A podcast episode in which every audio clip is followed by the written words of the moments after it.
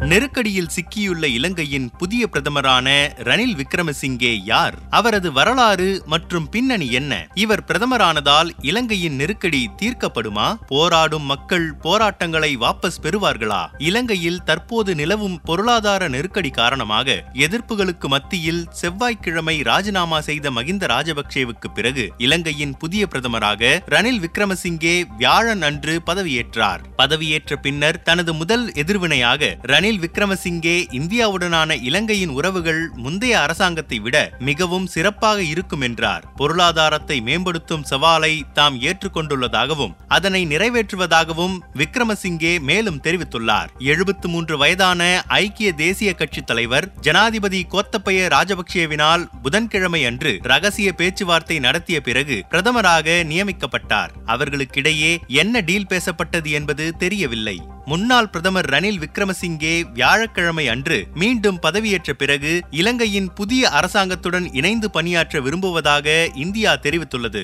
இலங்கை மக்களுக்கான தனது அர்ப்பணிப்பு தொடரும் என இந்தியா தெரிவித்துள்ளது. ஜனாதிபதி கோத்தபய ராஜபக்சேவின் இல்லத்தில் நடைபெற்ற வைபவத்தில் விக்ரமசிங்கே பதவிப்பிரமாணம் செய்து கொண்டார். நாட்டின் தற்போதைய அரசியல் நெருக்கடியை முடிவுக்கு கொண்டுவரும் முயற்சியாக இலங்கையின் புதிய பிரதமராக மூத்த எதிர்க்கட்சி நாடாளுமன்ற உறுப்பினர் ரணில் விக்ரமசிங்கே ஆறாவது முறையாக பதவியேற்றுள்ளார். அரசியல் ஸ்திரமற்ற தன்மையை முடிவுக்கு கொண்டு வருவதற்கு ஒரு வாரத்திற்குள் புதிய அரசாங்கத்தை அமைப்பதாக நாட்டு மக்களுக்கு உறுதியளித்திருந்தார் ஜனாதிபதி கோத்தபய ராஜபக்சே அரசாங்க ஆதரவாளர்களுக்கும் அரசாங்க எதிர்ப்பாளர்களுக்கும் இடையில் ஏற்பட்ட மோதலை அடுத்து பிரதமர் பதவியை திங்கட்கிழமை அன்று மகிந்த ராஜபக்சே ராஜினாமா செய்தார். ராஜினாமாவை அடுத்து அமைச்சரவை கலைக்கப்பட்டது. மகிந்த ஆதரவாளர்கள் இலங்கை அரசை எதிர்த்து போராடும் மக்களை எதிர்த்து கலவரம் செய்தனர். மக்களும் திருப்பி தாக்கினர். இதில் ஒன்பது பேர் இறந்தனர் மற்றும் இருநூறுக்கும் மேற்பட்டோர் காயமடைந்தனர். எழுபத்து மூன்று வயதான இந்த தலைவர் ஆயிரத்து தொள்ளாயிரத்து தொன்னூற்று மூன்றில் இருந்து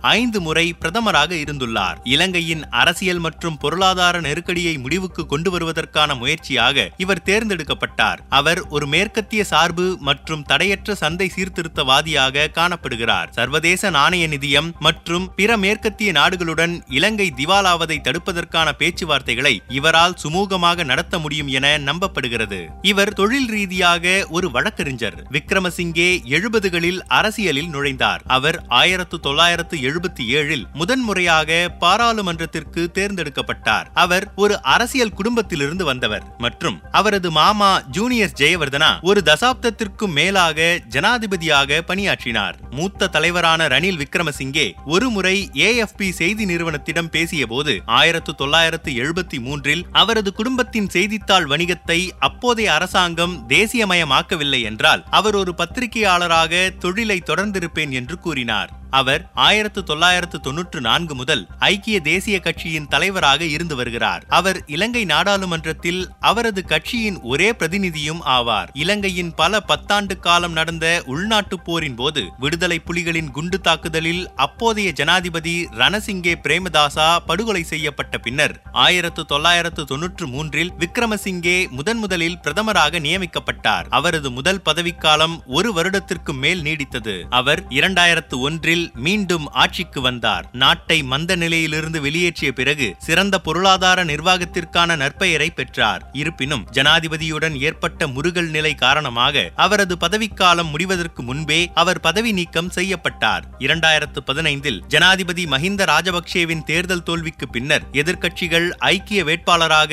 அவருக்கு பின்னால் அணிதிரண்ட பின்னர் அவர் மீண்டும் பிரதமராக பதவியேற்றார். மத்திய வங்கி பத்திரங்கள் சம்பந்தப்பட்ட ஒரு உள் வர்த்தக ஊழலால் அவரது அரசாங்கம் குற்றம் சாட்டப்பட்ட பிறகு அந்த ஆண்டு அவரது மிஸ்டர் கிளீன் இமேஜ் கெட்டுவிட்டது. இந்த ஊழல் குற்றம் சாட்டப்பட்ட மத்திய வங்கியின் தலைவர் அர்ஜுன் மகேந்திரன். விக்ரமசிங்கேவின் பள்ளித்தோழன் மற்றும் அவரால் இப்பதவிக்கு தெரிவு செய்யப்பட்டார் என குற்றம் சாட்டப்பட்டது. விக்ரமசிங்கே தனது பதவிக்காலத்தில் குரோனிசம் எனப்படும் நண்பர்கள் உறவினர்களுக்கு பதவி கொடுப்பது மற்றும் அவர்களுக்கு ஆதாயம் தரும் வகையில் நடந்து கொள்வதாக குற்றம் சாட்டப்பட்டார். மேலும் முந்தைய ராஜபக்சே ஆட்சியின் உறுப்பினர்கள் மீது ஊழல் குற்றச்சாட்டு சுமத்தப்பட்டாலும் அவர்கள் மீது வழக்கு தொடர தவறிவிட்டார். இரண்டாயிரத்து பதினெட்டில் அப்போதைய இலங்கை அதிபர் மதிரிபால் சிறிசேனா விக்ரமசிங்கேவை பதவி நீக்கம் செய்து மகி மகிந்த ராஜபக்சேவை பிரதமராக நியமித்து நாட்டை அரசியலமைப்பு நெருக்கடிக்குள் தள்ளினார். இரண்டு மாதங்களுக்கு பிறகு விக்ரமசிங்கே மீண்டும் பிரதமரானார். நான்கு பத்தாண்டுகளுக்கும் மேலான அவரது அரசியல் வாழ்க்கையில் அவர் இரண்டு ஜனாதிபதி தேர்தலில் தோல்வியடைந்தார் மற்றும் அவரது கட்சியை தொடர்ச்சியான தேர்தல் தோல்விகளுக்கு இட்டுச் சென்றார். தற்போது அனைத்து அதிகாரத்தையும் குவித்து வைத்துள்ள கோத்தப்பைய ராஜபக்சே பதவியை ராஜினாமா செய்ய மறுத்து வருகிறார். அதன் பொருட்டே விக்ரமசிங்கேவை பிரதமராக நியமித்துள்ளார். ஆனால் போராட்ட போராட்டக்காரர்கள் இந்த புதிய பிரதமரால் திருப்தி அடைந்து விடவில்லை. அவர்கள் இன்னும் கோத்தப்பையாவை வீட்டுக்கு போ என்று முழங்குகிறார்கள். போராடும் மக்கள் சுட்டுத்தள்ள முப்படிக்கு அதிகாரம் கொடுக்கப்பட்டாலும் மக்கள் போராடி வருகிறார்கள். ரணில் விக்ரமசிங்கேவின் நியமனத்தால் இலங்கையில் எந்த ஒரு மாற்றமும் நடந்துவிட முடியாது என அங்கே உள்ள அரசியல் நோக்கர்கள் மற்றும் பொருளாதார நிபுணர்கள் கூறுகிறார்கள். இனி என்ன நடக்கும் என்பதை பொறுத்திருந்துதான் பார்க்க வேண்டும்.